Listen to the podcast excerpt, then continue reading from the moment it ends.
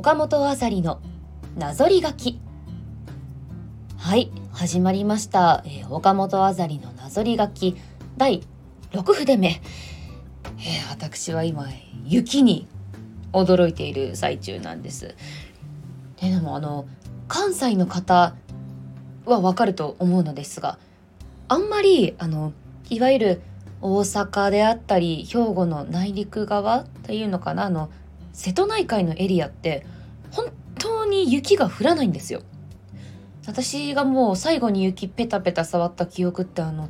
中3の頃に学校で行ったスキー研修で街でペタペタ触ったのはもう最後3歳とかなんかねベランダで雪遊びした記憶はあるなぐらいしかないんですね。なのでこう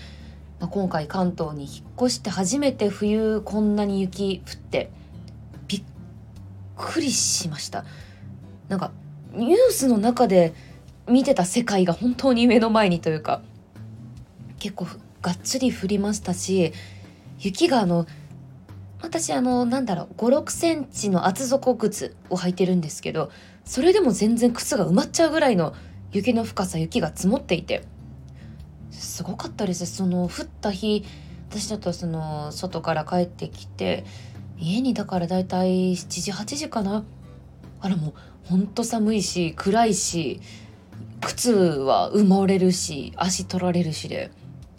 いやなんかこの中で確かに毎日冬生きていくってなったら大変だなって思ってこう雪に憧れていたんですけどあちょっとやっぱなんか現実見ちゃったというか現実を見させられた感じはありました。やっぱ次の日朝起きてまた駅に向かう途中でたくさんの方が雪かきをしていてねなんか本当に感謝すると共になんだろう雪に対して幻想を描いていったのがちょっと恥ずかしくもなったり。でもねやっぱり綺麗は綺麗だったんですよ。夜部屋の窓からパッて外開けた時にマンションとかビルとかの明かりと雪積もった、ね、ちょっと近くに工事現場あるんでその工事現場だったりが正直めっちゃ見てる分には綺麗で。でそこにちょっと足跡があったりするとなんだろう。あなんか可愛らしいじゃないですか足跡って。ちょっとそれで微笑ましくもなったり。でもなの2日？3日経った？2日経ったのか？2日経った今日もまだまだ雪が全然道端に残ってて。はあなんか確かにこれは災害につながったりするなって雪って一粒一粒一粒一粒っていうのかな、まあ、すごいなんか柔らかいのに手で触ると溶けるのに固まるとあんななんか狂気みたいになって溶けねえし硬えしなんかすごいなあ自然の力を感じちゃいました。これはね関西から関東に来て一番驚いたことです。はい、というわけで今日も振り返っていきましょう自分の SNS を。12月ですね、えー、ポッキーの日に大量入荷されたであろうポッキーがたくさん並ばされてて私が買ったラニアの気持ちで悲しくなっています。これね今日もあったんですけどまあ例えばこの大量にポッキーの日にまあ売れるだろうと見込んで買われたとか入荷されたポッキーたちが売れなくて12月に入ってもまだだって12月1日ですよ。なのですごいこの時の光景を覚えてるんですよ。めっちゃ並んでて。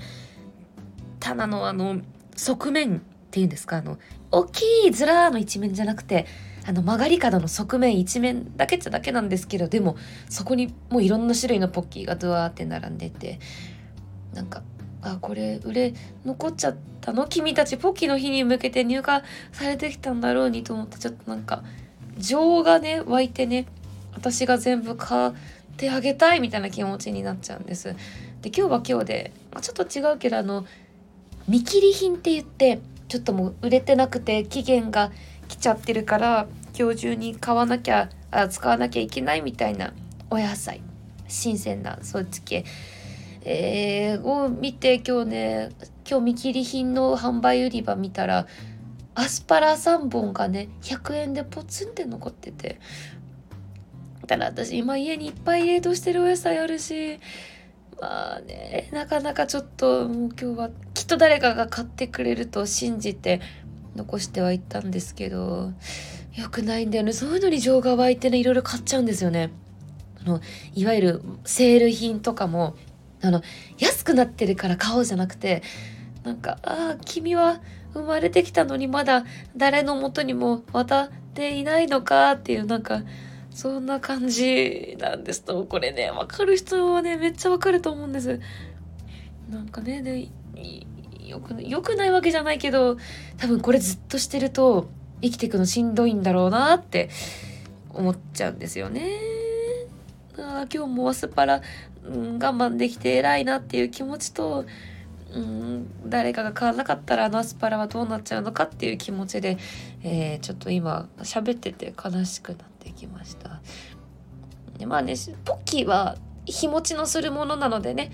最悪まあもうちょっと多分私が買わなくても、まあ、徐々に減っていっただろうなと思うんですけど今日のアスパラちゃんはねまあまだあきっと大丈夫そう今日その見切り品のそのお野菜がそのアスパラだけだったからまあきっと誰かがね従業員さんかなんかが買って帰るでしょうと思うことにしています。ちょっと無責任。でもそうです。これ続けてるとしんどいからちょっとねやめとこうって思うんですけど、ね、情が湧いちゃうんですよね。でね、次の岡本一日一妄想で、DNA を操作してラーメン中毒になるために血液のラーメンのスープが染み渡るよう飲みつつ腕をポキッと折りながら体をシェイクする妄想。怖いよ。途中でなんで腕折ったかはちょっと全然覚えてないんですけど、私そう、ラーメンが本当に好きで、あのアルバイトもずっとラーメン屋さんでしてるしあのインスタグラムではもうそろそろ190いくのかな？なんか行った店舗とか載せてて。まあまあ好きな方だしお金ないにしては行ってる方だと思うんですよ。ね、これがいつかちょっとねまずね数ちょっと目指したくって。300件400件ぐらい行ってなんかラーメン辞典歩くラーメン辞典になりたいんですよ。例えば今日こういう系でこういう系が食べたいんだけどちょっとあんまり甘すぎるの嫌だかなとか。油油なんか多いのがいいんだけどこってりじゃないのがいいとか。その人に合ったラーメンをね私が提案できるようになれた。まあね一番の目的は私が食べるの好きってだけなんですけど。なんかねラーメンって多分本当に中毒あると思うんですよ。私が勧めて強制的に例えばちょっとお母さんとか弟とか連れてもうお父さんももちろんですけど連れて行って友達もどんどんみんなラーメンにねハマっていっちゃうんですよ。怖いですよね。まあねラーメン全国にもうあちこちにラーメン店舗あるからきりないんですよね。でねこれ結構ラーメン巡るのが割となんだろう。日常のちょっとなんだろう。日を重ねるなんだろう糧になるというか。私は結構生きがいの一つでもあるので本当にラーメンが好きなのでいつかラーメン関係のお仕事とかなんかねできたらいいよなって思います。やっぱり好きなものでに関われてお仕事できたらどれだけ幸せか。まあでも今は全然ラーメン食べるだけでも十分満足です。これからも私はラーメンをインスタに上げるのでよかったら見てみてください。はい。でねその後に女子と見るイルミネーションは心が洗われますわ、ほんと。洗われますわ、ほんと。まあ、あの、これは別に特に振り返るうんぬんっていうよりは、可愛い女子とイルミネーション見たよってなんですけど、新宿駅の、いわゆるあの、深夜バスのバスロータリーの近くに、なんかね、すごい、まあ、ちょっとおしゃれな道があって、そこが冬綺麗にイルミネーションライトアップされたり、去年なんかは、キキララのツリーがねあったり。そんな感じで盛り上がる場所なんですけど。なんかね意外と今の2月に入ってもすごい綺麗になんか木がイルミネーションライトアップされててねこういうところにね可愛い女子と行くと本当になんか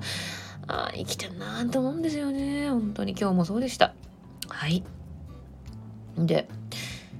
日常のマイナスな音声が苦手なのですが赤ちゃんの泣き声だけは大丈夫。生命力だからかな？飛行機でウォーンと大合唱が始まった時も微笑ましい気持ちになった。不思議。行きたいんだねってやっぱりなんだろう怒ってる声とかちょっと暗い声とかだから今も例えばこういうトーンで私がずっと喋ってると結構暗い気持ちになったりねするんですよ。でまあそういうのずっと聞いてると正直私は私ってかもうそれこそこれも多いと思いますしんどくなっちゃうんですよね。例えばマイナスの音っていうと結構ガンって音とかカシャンって音とか舌打ちとか本当に無理なんですよ。結構その自律神経の方にもろに来るというか。で結構敏感なのも、まあ、敏感なのかな？まあ私だけじゃないと思うけどそれが嫌だから結構私電車の中とか人が多いところではイヤホンして音楽流したりラジオ聴いたりしてるんですけどちゃんの泣き声は私は大丈夫なんですよ。もちろん泣いてる声だし何か訴えてる声だからそんなに別に明るいものではないのかもしれないんだけどなんか赤ちゃんが生きようとしてるその例えば私今苦しいよとかおむつ替えてほしいよとかお腹すいたよ暑いよってそういうのをお母さんに訴えている声っていうなんだろう認識があるからか赤ちゃんの声がそんなに苦じゃないんですよね。あなんか生命力を感じてるのかなって勝手に解釈分析してそうその昔昔って言っても2年前か飛行機で東京に行った時にすごいもう赤ちゃんが周りにすごい多くってもううーんって大合唱が始まっちゃったんですよ。でやっぱり一人の赤ちゃん泣くと結構周りも泣いちゃってでねあの本当に多分ね56人の赤ちゃんが泣いててでもね不思議なことに誰も舌打ちしないし誰も嫌な顔しないしまあ誰も注意もしないしなんかね嫌な気持ちに特にならなかったんですよね。それこそなんかお母さんが「もう黙ってよ!」とか「飛行機の中でそんな大きい声で泣かないでよ!」とかも言ったりせずに「はあどうしたの?」みたいな感じだったっていうのもあるからだと思うんですけどなんかねすごいね私たちってあんな一生懸命何か訴えかけたことってあるか？こんな大人になってって。ちょっと思ったりもしたのできっとこれはふとツイートをしたんだろうなって。思います。はい。なんか今の思いますと軽くて嫌だったな。はい。で今日はあのねすごく嬉しいことにちょっとレターといってそこのスタンド FM、まあ、ポッドキャストでも配信はしているんですが、元の配信があのスタンド FM ということでレター機能っていうのがねあるんですよ。お便りリプライっていうの。メッセージ機能があってそちらに一件レターが届いていたので本当にありがとうございます。ちょっとこちら読ませていただきたいと思います。え時々 SNS で拝見させていただいております。ありがとうございます。え質問です。私は芸能の道を歩んでいます。ですがなかなかいい結果が出せず不甲斐ない気持ちでいっぱいになってしまいます。それでもなんとか足を動かしてはいますが先の見えない道に心が折れそうになる瞬間もあります。岡本さんはどのようにモチベーションを維持していますか？長文失礼いたしました。まだまだ寒いのでお体に気をつけてください。ありがとうございます。全然こんなもう長文なんかじゃないです。もう本当に。もうありがとうございます。あったかい言葉で本当にもうありがとうございます。お体にも気をつけさせてもろますありがとうございます。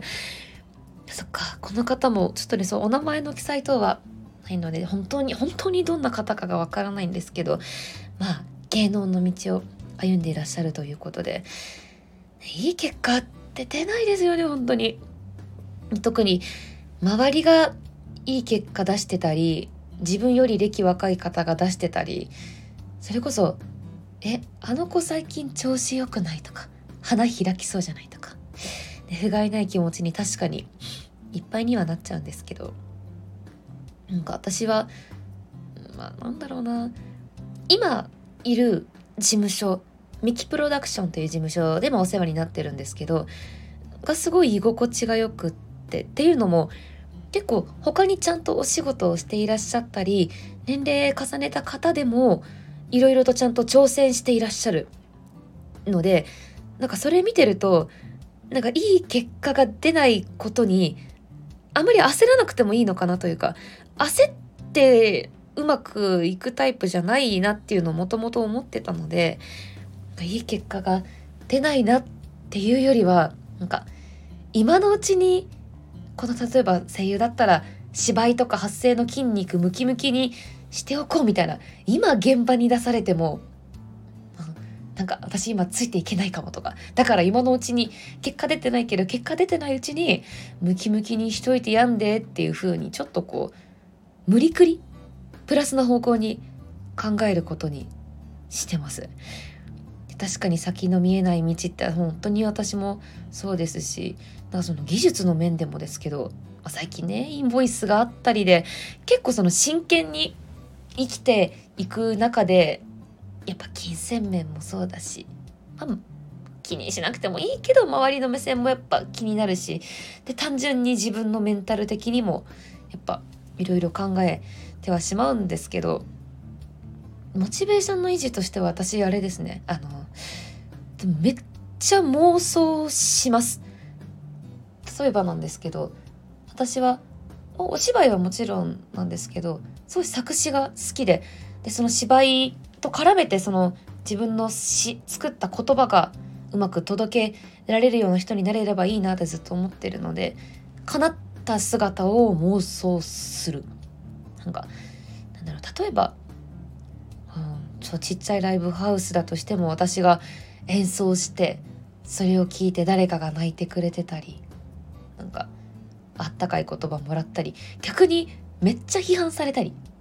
でもねで批判されるのって絶対自分が芯持ってるし相手も芯持ってるからお互いのその芯がぶつかり合ってちょっと違う方向だったから批判されてるだけだと思ってるのでそういうなんか結構細かいとこまで妄想してで絶対これ叶えるしみたいな。なんだろう自分のやることに自分なりの芯を見つけて持って最悪無理くりでも持ってなんかえこれ叶えれんの私だけだから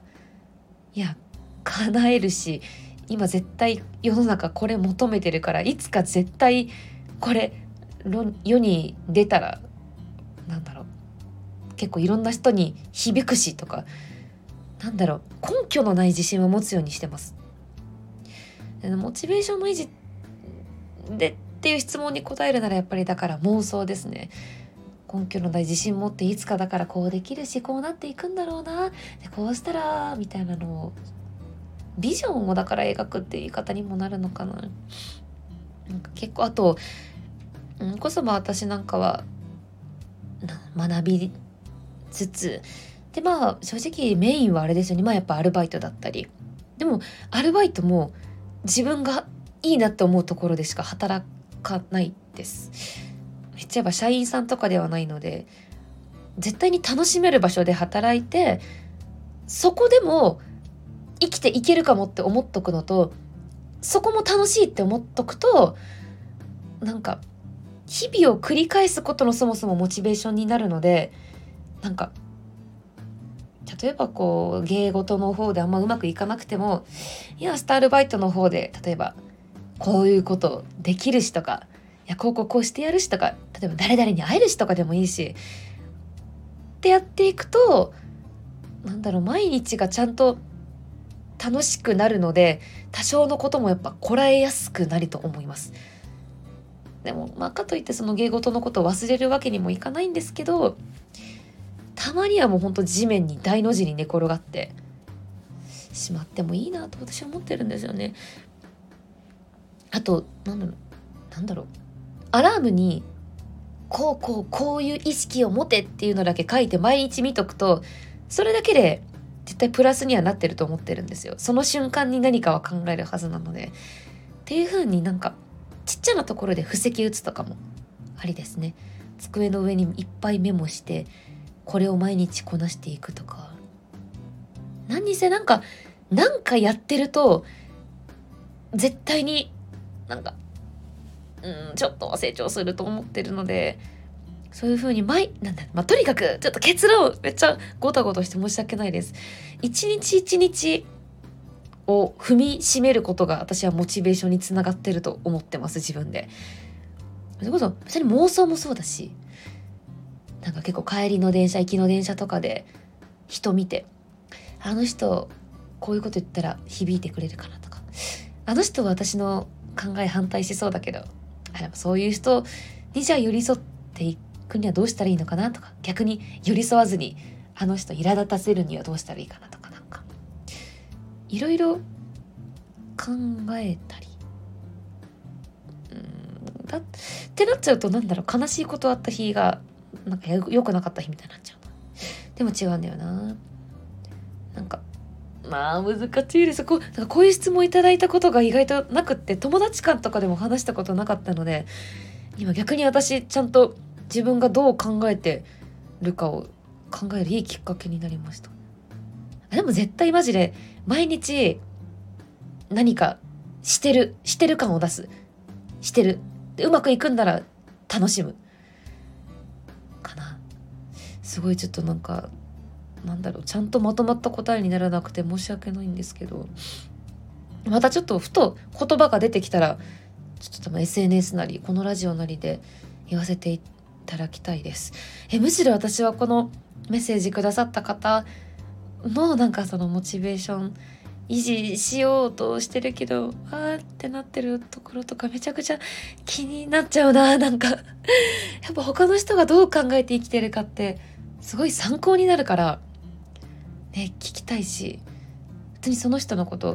こうやってちゃんと真剣に考えてらっしゃるってことは本当に多分真面目な方だと思うのであ気になるなって思っちゃうな。でも多分それちゃんと考えてる時点でうまくいくので大丈夫だと思います。なのでとりあえず根拠のない自信持ってたくさん妄想して毎日踏みしめて生きる。私は多分こんな感じでモチベーションが維持されてます。えー、なんかすごいな。自分でも満足いかない回答で申し訳ないな。でもなんかそんな感じなんです。はい。ちょっとこれからもよければこのラジオ聞いていただいてあの何かちょっと私の言葉がうまく紡がれた時におーってなっていただけたらなって思います。まず本当にコメントメッセージレターありがとうございます。はい。というわけで今回ちょっと私の言葉をまとめる能力がない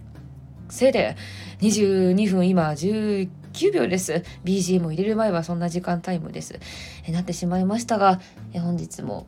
岡本あざりのなぞり書き6筆目お付き合いいただきましてありがとうございました。まあ皆様の毎日が本当により良いものに濃いものになりますように。あーダメだ。こういう話し始めるとまた長くなる。というわけで今回は以上です岡本あざりのなぞり書き第6筆目ありがとうございました。では。